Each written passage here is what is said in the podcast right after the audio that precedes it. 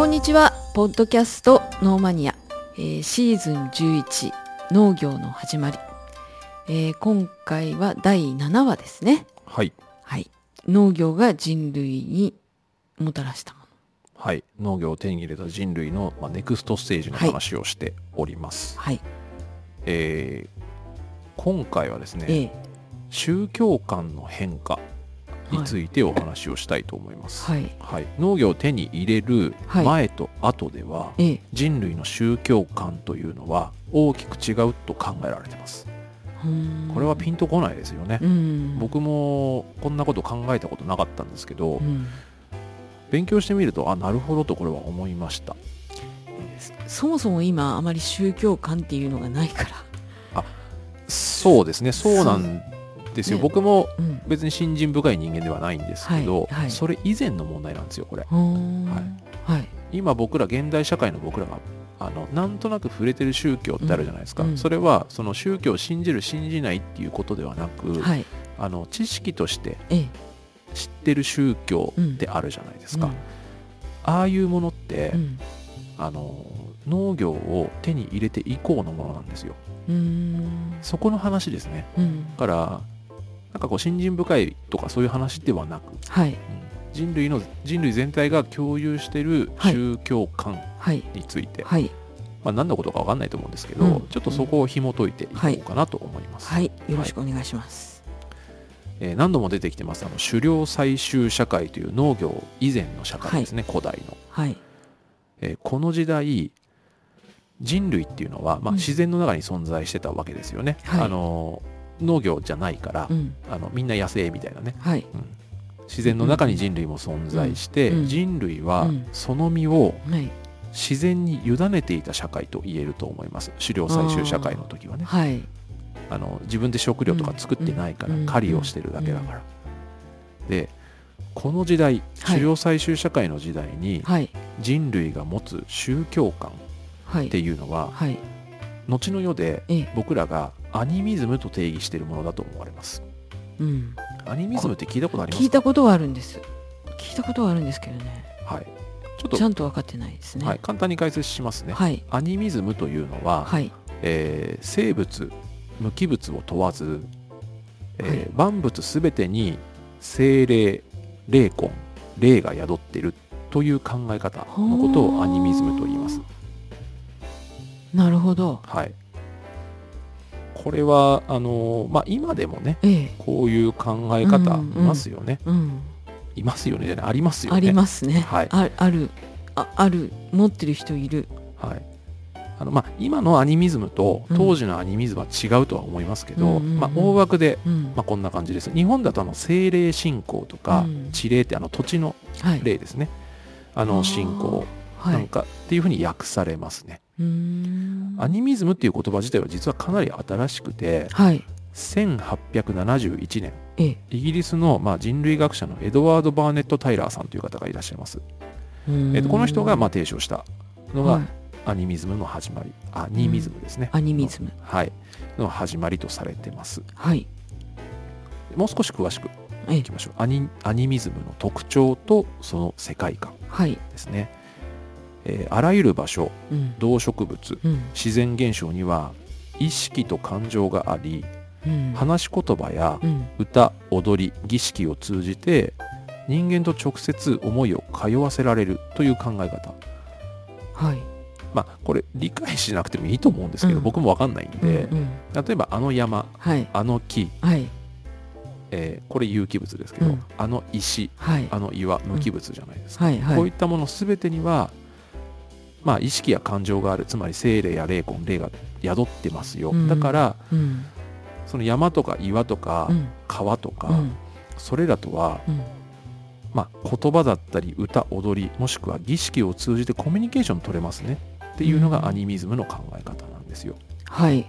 今ちょっと言ったことと被りますけど呼びかける対象っていうのは物や生き物、はい。物っていうのは物体ですね、はい物質、はいもしくは生き物うん。だけではなく、はい。生き物っていうのは動物とかはい。植物とか、こういったのだけではなく死者の霊とかはい。魔物はい。妖精と呼ぶまあそういった類のものまで含まれます。だからもう世の中にあるもしくは想像できるはい。あの認知革命以降の虚構の存在ですよね。それあ。もうあらゆるもの。あこれがあの呼びかけるアニミズムでの呼びかける対象なんですよ。だから全て万物全てには、えーまあ精霊宿ってますよね。あはい。っていうね、はい。あの万物全てっていうとねなかなかちょっともう分かりにくいと思うんですけど、うんうんなんかあちこちの人とあちこちの人って言うとあれだけどはい。あちこちの霊と会話をする対話をするっていうような感じなのかしあのそれはらうん。今の社会というか現代において、ええ。どっちかっていうとなんかスピリチュアルっていうか霊能力者的なイメージじゃないですか、うんうんええ。それともちょっと違うんですよねあの完全に違うというわけではないんですけど、うんうん。当時のうん。その狩猟採集社会の人たちっていうのは、はい。まあ、あくまでも想像でしかないんですけれども、はい。あのあくまでもこれを宗教として考えた場合は、うん。えーなんでしょうねそれを呼び出すとか、うん。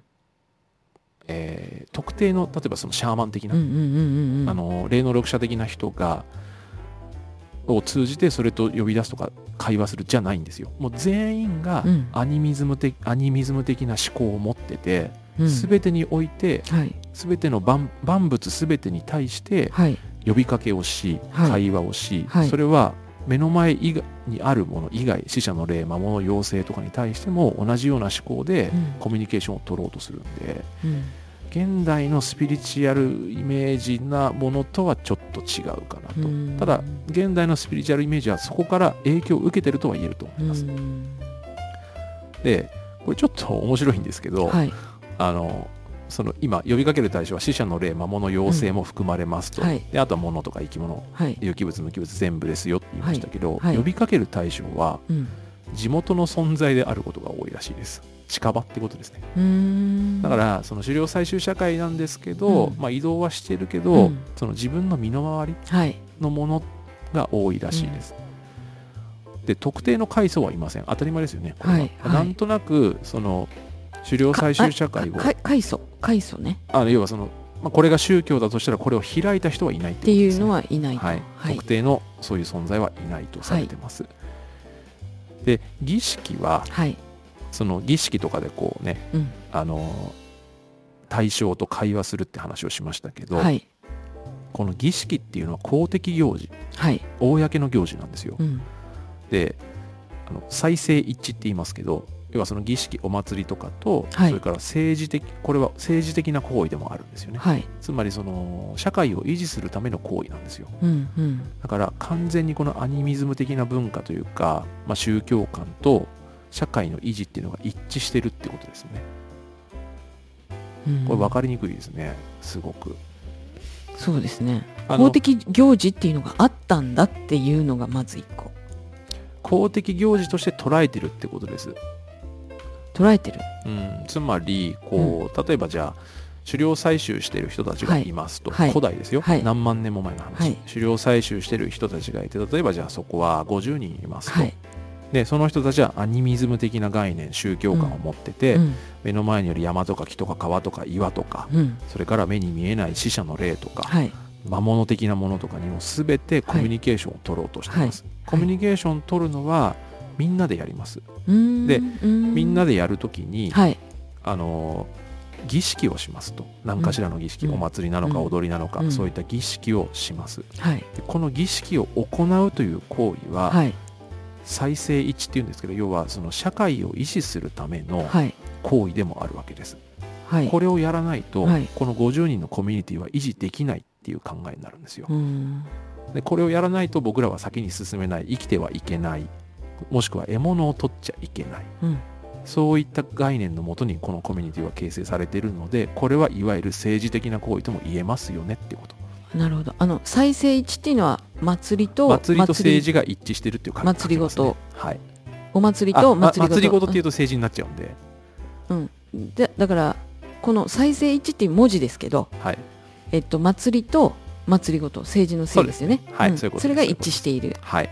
つまりまあ言い換えると、うん。すごくざっくり雑に言い換えると宗教行事と政治が一致してるってことになりますねこれは、うん。古代の話ですよ、うんうんうん。政治と言ってもまあ、うん今の政治とは違いますけどね、まあそこの小小集団っていうか、はい。そこのまあコミュニテ狩ィがね。猟コミュニティで、これからまあここに狩りに行くよとかはい、ここれからこうするよみたいなことをみんなでなんか祈ったりとかするんですかね。まあ想像でしかないですけど、うん。その狩りをした対象に対して感謝を捧げるとかあ獲物をくれた山や川に対して感謝を捧げるもしくは会話をするコミュニケーションをするっていうことですよね、うんなるほどね。ははい。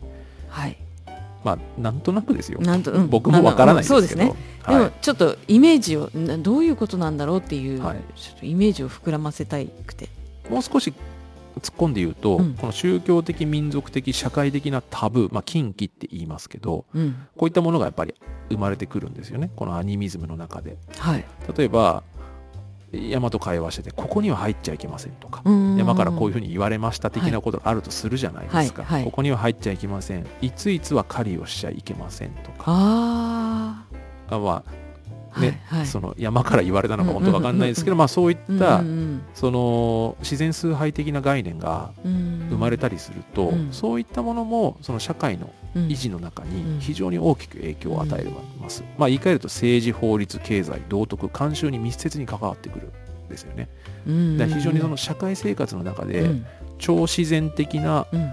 タブーというか禁忌が存在するっていうことになりますよね。はい。それは万物から影響を受けて、うん万物との対話、うん。コミュニケーションによってはい。見出されるものはい。っ。ていうものです。で、まあ、こういった宗教観なので、うん。人間っていうのは、うん。あの狩猟採集時代っていうのは他の動植物自然の力とほぼ同等の立場であるとうん。見なされることが多いんですよ。うんうん。なのでまああのこれちょっとねうん具体例として正しいのかどうかわかんないんですけど、はい。あのちょっと僕の読んだ資料にあったんで、はい。あの紹介しますね。はい。アニミズムに対しての具体例、まあ、古代の狩猟採集社会はこうしてたんじゃないかなっていう想像を巡らせた一文があったんですよ。はい。それをちょっと紹介します。はい。読みますね。ええ。あの山の上のうん。大きな岩にはうん。欲望や欲求があり、うん人々がしたことに腹を立てたり喜んだりする。その岩は人々に注意を与えたり、はい。頼み事をしたりする。一方で人間も岩に話しかけてなだめたり脅したりするだろう。はい。狩人はうん。鹿の大群に話しかけうん。一頭が自らを犠牲にしてくれるようにお願いするもし狩りがうまくいけば漁師は死んだ鹿に許しを請うだろううー。んまああのなるほどね。人間視点で考えてるので、はい。えーまあ、全てを擬人化してますけど、はいはいはい。まあでもその万物全てにね、うん同等の立場っていうそうです。人間とはい。動物や植物自然のはい。力が同等の立場、そうなんですよ。うん。なんとなくね、このうん。超自然的っていう表現になるんでしょうけど、はい。はいあの日本語に訳すとね精霊信仰とか地霊信仰っていうふうに言われましたけど、まあ、要は万物にすべ万物すべてにうん。あの、うん。まあ、精霊が宿る。はい。意志が宿る、うん。コミュニケーションを取るべき対象であるという、うん。そういう考え方がアニミズム。これが狩猟採集社会うん。でした。万物すべてってところがねうん。ちょっと難しうんいですよね、うん。あのなんだっけ？生命宇宙そして万物についての究極の疑問の答えってね知らないですよねこんな話。そうそれは何から？また映画？いや万物で思い出しちゃうんでちょっと言っちゃいましたこれうん。今はい。銀河ヒッチハイクガイドっていうね。もう一回言いますね。はい。ついでなんで。はい。生命宇宙そして万物についての究極の疑問の答え。なんだかわかりますか？わかんないですよね絶対わかんないと思います。万物あ宇宙。えもう一回言ってください。はい。生命宇宙そして万物についてのうん。究極の疑問の答え。わかんないですね。わかんない。はい、えー答えは42です。何のことか分かんないと思いますけど、うん。えーもうねこれは説明できません。もう僕も。うん。なんですけど、うん。この問いとこのうん。42という答えは非常に有名でして、そうなんですか？はい、銀河ヒッチハイクガイ銀銀河ヒッチハイクガイドというはい。ダグラス・アダムスっていう、うん。まあ、イギリスの人かなこの人は、うん。あのー SF 作家の方がいらっしゃるんですよ、はい。その人が書いた銀次銀河ヒッチハイクガイド。映画にもなってますけれども、この中で出てくる、うん。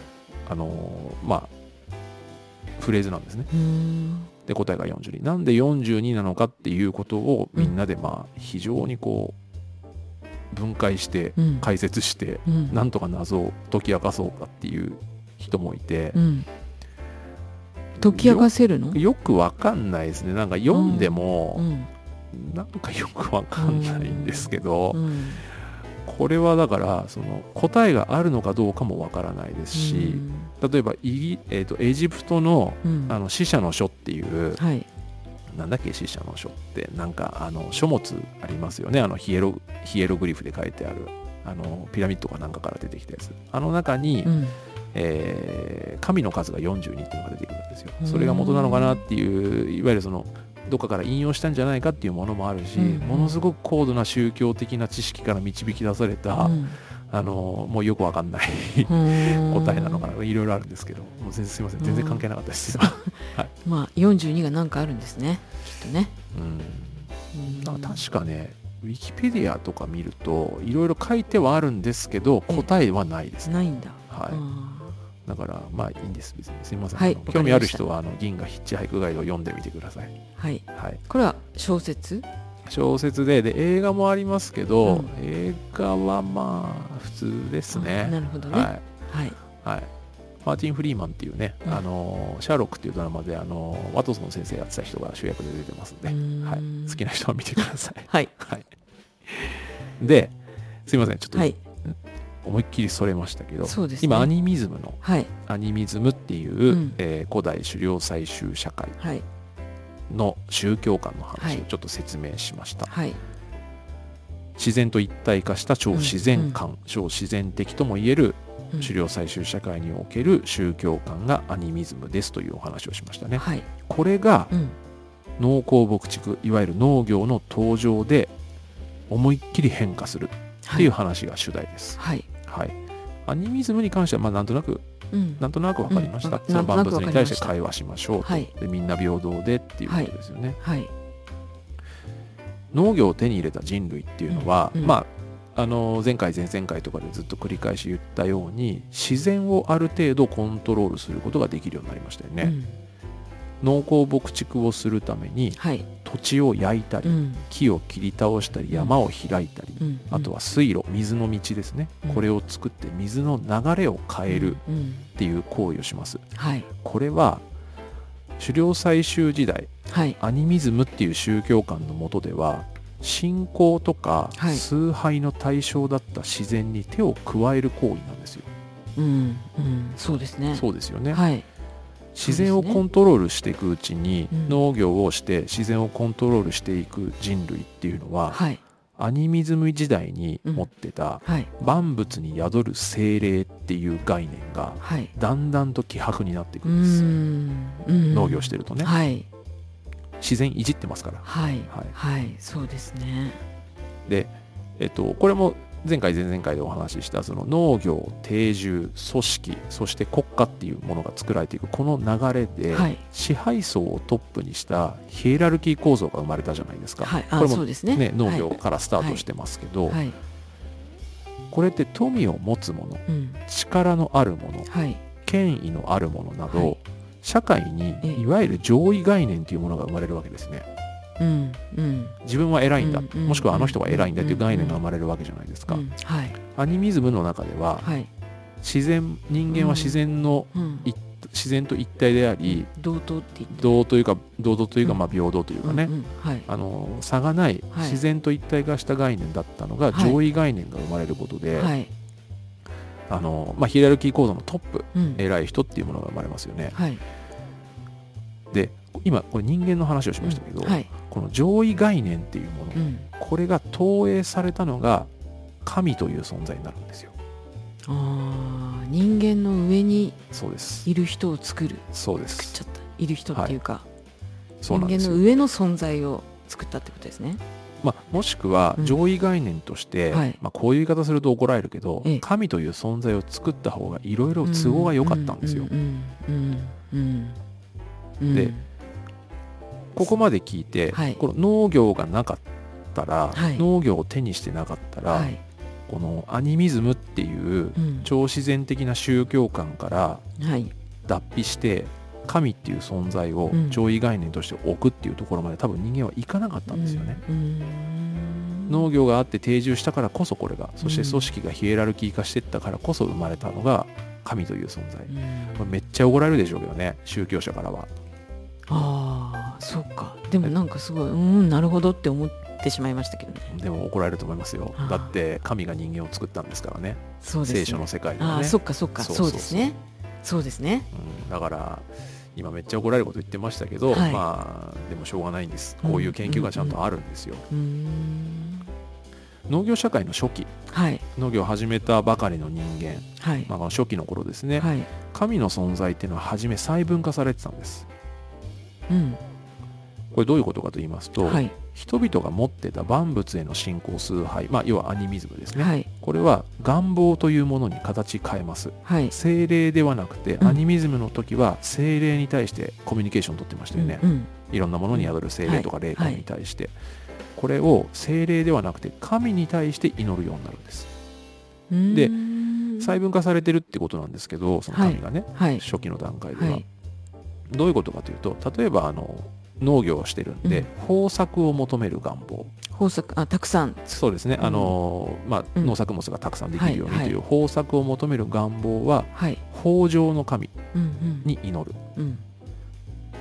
これが雨が降るっていうね機能なにつな雨が降るっていう、あの事象につながってくるんほどね。ですよね、だからまあ農業神って言ったらいいんです、まあ豊穣の神ですよね、これはで敵を倒したいという願望があります。はい。これは戦の神に祈うります、そうすると戦いに勝つ、うん。敵を打ち倒すっていう事象につながります、まあうん。こんな感じではい。それぞれいろんな願望があるじゃないですか、はいはいはいはい。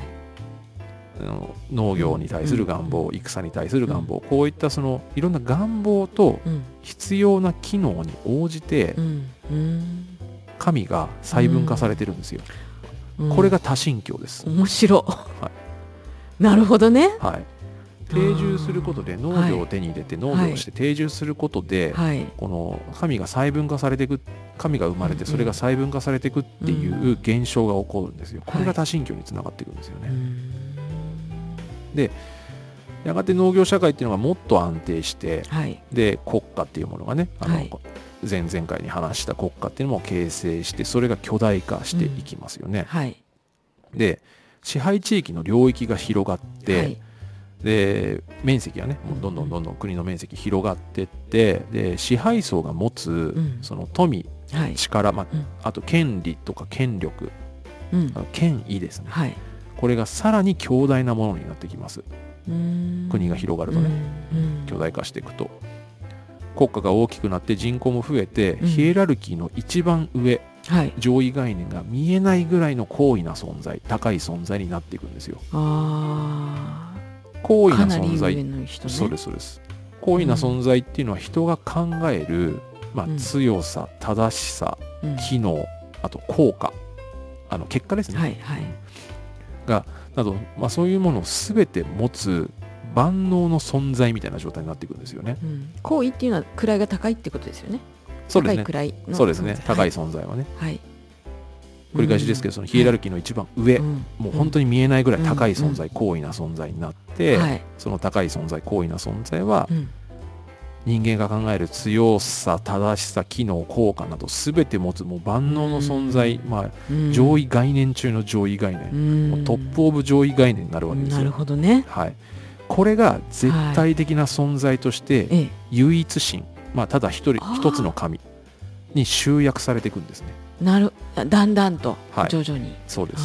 これが一神教につながっていくんです。さっき多神教の話しましたけど、ね。機能別でね、はい。いろんな必要な機能別で神様がいましたよ。うん。でそれがもう全て、もうあの多神教にしてるうん。ほどうん。あの社会が、うん。なんでしょうね。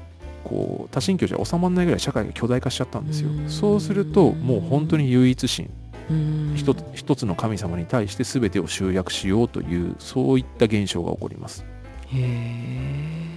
神への信仰神様への信仰というのは心理的効果っていうのがやっぱとても大きいんですよね。はい。やっぱりあの日本だとねあんまりこう、身近にないですけど、うん。あのやっぱりこう西洋社会あとはイスラム教の社会で、はい。あの宗教の存在そしてそのトップにいる神様の存在っていうのはかなり大きいですよね。でこの神の神への信仰の心理的効果というのはその人心人の心をまとめて、はい。国家をまとめるっていう社会的な機能を持つわけですよ。はい。あのどっかのエピソードでね、うん。あの国をまとめるために宗教を用いるって話をしたじゃないですか。あはいね。それはここにつながっていくわけですね。なのでこの後の世界で、うん。まあ今の世界ですね。はい。今の世界につながるこの宗教観っていうものはここで生まれてるんですよ。うん。だから人間が農業を手にしてなければまあ定住してないしヒエラルキーもおそらく存在してないって考えると、うん。あの神という存在も農業を手にしてなかったら人間は考えることはなかったかもしれないですよね。なるほどね。うーん。これちょっと分かりにくいですけどでもまあそういうことうんですよね。うんうんこの神ができていったうんいきさつ。まはい。ああのすごい宗教に詳しい人からすると反発受けるかもしれないけどっていう詳しいというかその宗教をしうん是としてる人、でも神がどうしてできたのかっていう今の篠田さんの説明を聞いてると。うん。まあ、これだからこの説明って要は、うん。神を作り出したのは人間っていう考え方ですからね。だから神が人間を作り出したっていう概念の人たちからするとあそうね、えーそうそうそう。まあっていうかまあ宗教学とうん。文化人類学とうん。信仰は別ですから、って言うとまた怒るんだろうけどみんな。うん。だからこの神っていうものもやっぱりその上位概念中の上位概念で生まれて、それがやっぱりその国家の維持管理に必要だということですよね。はい。やっぱみんなが同じものを信じてるって、うんあのコントロールしやすいうんうん。そうでよ。ですすね。またこの言い方も反発招くと思いますけど、だからあの国家の形成の時にお話ししましたけどね、あの支配する側っていうのは支配される側に対して精神的な拠り所と思想の柱として宗教を用いるっていうのがありましたけど、うん。うんここではそれを神という存在に置き換えて話をしてますね。うん。うん。だからうん。この農業から定住そして国家そして神という存在。はい。はい、初めは多神教だったものが巨大化、うんうん。うん国家が巨大化していくことで、うん一神教になるという、この流れっていうのはうん。まあかなり、うん。えー僕は勉強してリアルだなって思いました、うんうんうん。そういうふうに私も感じます。お話を聞いていて。そうですね。さっきねあの万物のなんなんとかは42って話をしてましたけど、うんうん全く関係ない話ですね。ね。うん。あの冒頭に話したアニミズム。はい。あの精霊信仰的な話ですね、これちょっと余談なんですけど、ええ。あのアニミズム自体は実は現在でうんもうん。世界各国には存在します、うん。あの別になくなったわけではないです、うん。アニミズムっていう言葉自体があるわけですから、はい。アジアとかアフリカの伝統的な宗教とかはいはあのやっぱりこのアニミズムに、うん。えー起因するもしくはアニミズムと言っていいであろうというものはうんうん。まだまだたくさん残ってますし、アニミズムから発展したシャーマニズムっていうのもね、うん。ありますよね。あのせえっとさっきちょっと宮さんおっしゃってましたけど、はい。その精霊と会話する会話できる人はい。が、あのシャーマンとして存在する、シャーマン呪術者って言ったらいいんですかね。あとは言い換えるとあの霊能力者とはちょっと違うのかな、うん。わかんないですけど、うん。まあそういう方々がいて、うんうん。まあ、そのシャーマンを通じた宗教観を持つようなまあ言ったらちょっと原始宗教と言えるような、うん。うんそういったものもまだまだ残ってはいます。アジアアフリカにも。はい。あと、まあこれはちょっとあの学者さんによって見解違うと思うんですけど、うん。日本の神道はい。も、まあ、アニミズム信仰と言えるかもというそういう説もね見解もありますよね。あの具体的な教えってないじゃないですかはい神道って、はい。であと開祖もいないじゃないですか、だからあのーで神道の場合ってほら山の神様とかねうん。川の神様とか、うん。その土地の神様っているじゃないですか、うん。うん。あのー神社もねあの各地にあってでそれがいろんな神様を祀ってたりするのではい。で自然と神様はまあ一体化してますよねうん神道の場合っていうのは、うんで神と人間を結ぶのはあの祭事って言ってあのお祭りだったりするのでアニミズム的な見解とかなり近いんじゃないかという分析もありますし、まあ、あの考え方の違いはちょっとねいろいろあっていいと思うんですけど、まあ、確かに被るところって結構あるのかなとは思ってますけどね、うん。アニミズムについては。アニミズムと神道については。なんかね神道っていうものを横文字で説明されることに対する拒否感っていうのは多分日本人です。多少なりともあると思うんですけど。う んま学問としてねはい。あの勉強してみると近いんじゃないかなとも思います。なるほどね。はい。ちょこういう違いが生まれたってことですね、思いがけず神様のねうん。話を。してしまいましたけども。だから神は神を作ったのは人間だっていう話はね、うんうん。どうなんでしょうね。あんまりこういう話をすると怒られるんですかね。かもしれないね。うん。でもねなんか結構僕は今自分で自分で言ったっていうか僕が言ってんじゃないんですよ、うんうん。僕が勉強した結果ですけど、はいはい。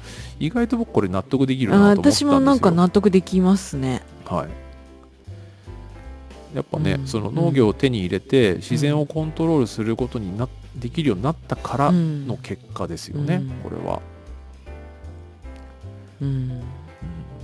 あんまりね僕ら日本人って特にその、まあ、神道が根付いてるとはいえその神道自体があのーなんだろうこう非常にこう規約というかあの宗教の決まり事とか教えが、うん。あの厳しくないうんうんうんじゃないですか。あとほら今の日本って、うん。っていうかずっと前からそうですけど、うん。あの仏教と神道のうん。境目がすごく、うんあのまあ、全然あるんですけど、うん全然あるんですけど、うんうん。社会生活の中で意外と希薄だったり、うんそうですね。ね、そういう社会なので、うん。神の存在を考えるとか、うん。その宗教を、うん。あのまあ、特定の信仰宗教とかね、そういうのはちょっと別としうん。て、うその宗教を、あの生活の中に取り入れるっていうのはうん。例えば仏壇があるとかね、なんかあのお札が置いてあるとか、うん。うん。その程度ですよね。仏壇もあるし神棚もあるしそうですね。そうそうそう。感じんん。あと、まあ、神とはちょっと違うんですけど、はい。その宗教でいうとね、日本の仏教もやっぱり海外の仏教とも全然違うし、うん。あの聖徳太子の時代とかでしたかね、うん。その仏教が入ってきたのが、はい。で神道にものすごく影響を受けてるじゃないですか日本の仏教って、うん。あそうなんですか。あの日本の仏教様式とかこれいろんな説あるんでね、はい。あの専門家の方によってまたいろいろと正しい説明があると思うんですけど、うん。うん例えばその、えっとお寺のうん。美術とかはい。お坊様がうん。着てらっしゃる袈裟とか、はいはい。いわゆるそのビジュアライズされてる部分って、うん。神道の影響ものすごく大きいはあ。というのは海外のうん。例えばそのインドとか、はい。まあ、インドはヒンズーですけどほとんど、タイとかうん。スリランカのうん。仏教とうん。の比較論で考えると、うん全然違いますからね。うーん。それはもちろん神道以外の影響もあるんでしょうけど、やっぱり影響し合ってるなっていうのはすごく思います。うん。あのうんビジュアル的な部分ってすごく分かりやすいですし一方でその仏教の教えの部分っていうのはちょっとこれもここ突っ込んでいくとだいぶ深い話になっちゃうし僕も完璧に理解してるわけではないんですけど、え仏教の教えの部分っていうのはやっぱりそのその概念は違っえてもうん根本は一緒みたいなところがあって、うんだからこそその海外のうん。スリランカとかタイとかのえー交流もあるし宗派を超えた交流とかもあるんですよね。う、ん。一番分かりやすいのはやっぱビジュアライズされた部分じゃないかなと思います、すごく影響を受けてますよ。うん。あんまり感じないですか？そういうの。っていうかそんなことを比較して見たこともないですね。見たことないですねあまあまあね確かに、まあ、海外行かないと見れないっていうものもあるし、うん。あのこれね。こんな言い方いいか分かんないけど、うん。日本の仏教は、うん。僕は日本人だからそう思う部分も絶対あるんですけど、はい。例えばアジア圏の他の仏教からしたら、ええ。日本の仏教すっごいちゃんとしてますよ。ちゃんとしてる。ちゃんとしてる。うん。ちゃんとしてるっていうのは、うん。なんだろう。うん礼儀と。礼儀って言ったらおかしいな。別に向こうの人が礼儀悪いわけじゃないんですけど、はい。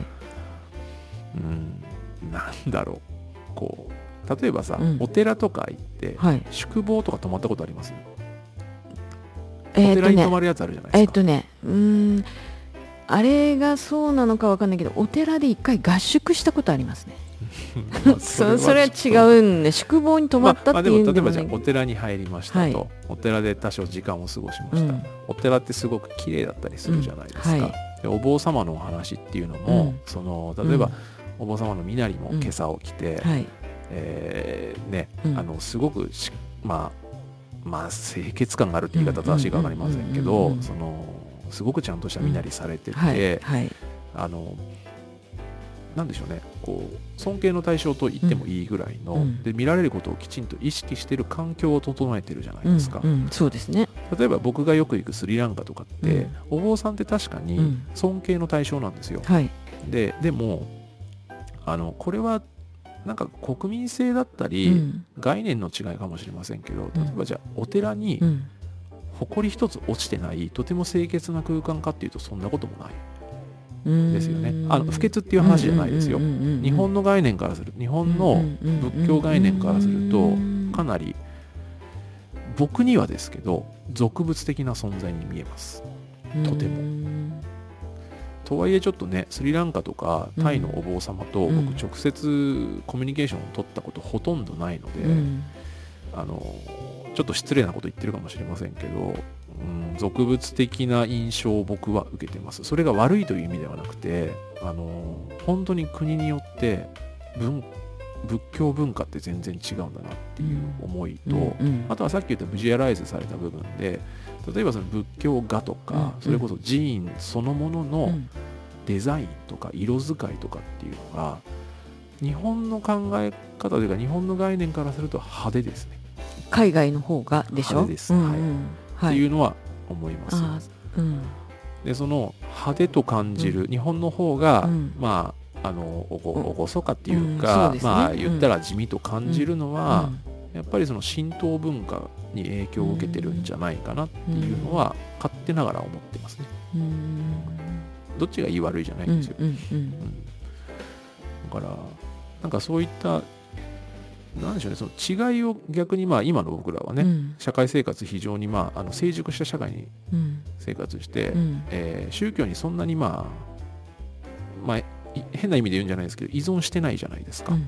だからそういった違いを宗教文化を楽しむうん。そういったこともうん。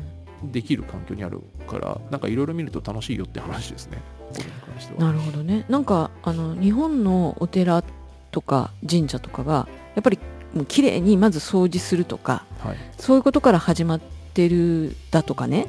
あのちょっとそのトーンを落としたおご、まあ、トーンを落としたって言うとあれだけど厳かな雰囲気のうん。色使い。あのカビじゃない。はい。っていうのは、きらびやかじゃないうことですね。それが日本の日本のっていうかそれがそれも仏教なんだそれが仏教だってしか思ってないから海外のものと比べて見たことがあまりなかったけど。違いはなんか見た目の違いってすごく分かりやすくありますねやっぱり。うーん。まあそれこそだからあのお召し物の,、うん。あのうん。色使いも全然違いますしね海外は、なるほどね。うん。まああのそれこそ例えば、うん、タイとかうん。スリランカとかのうん。仏教寺院って、うん。なんかそのお坊さんが、うん。えー趣味で集めたうん。クラシックカーの展示博物館とかも併設されてるんですよ。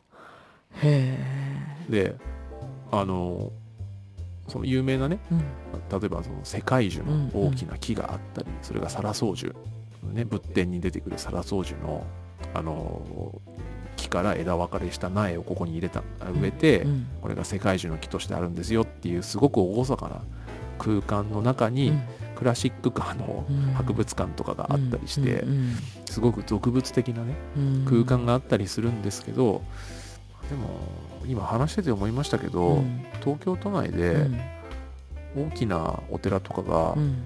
タワーマンション持ってたりするんで まあそういったところはあまり変わらないのかな、うん。別に、あとほらあの別にこれ俗物的っていう言い方はすべきじゃないでしょうけど、はい。あのまあ仏教だけじゃなくてキリスト教とかもそうですけどね、あのうん幼稚園とか保育園とかね、そういった教育施設を持ってたり、ね大学を持ってたりもするので、うん。うん。うんあんま変わんないのかな。わかんないですけど。うんまあ農業もね、ね。農業からうん。宗教観の変化、はい。そして神という存在に至るまでうん。っていうお話をさせていただきました、はい。はい。ちょっとねなんか普段触れない世界ですけど、そうですうねん、紐解いていくとこういうこと言えるんじゃないかなというお話でしたね、はい。はい、で今回はここまでにしまして、次回ですね、ええーとまあ、今まで話してきたことって、人間社会の発展に農業がいかに寄与してるかっていうところに集約できると思うんですけれども、はい。この一言で言うと文明えうん。というもの。うんうん。文明社会に我々は生きてますけどこのはい。文明の発生、そして発展についても農業が深く関係しているというか農業なかったらはい。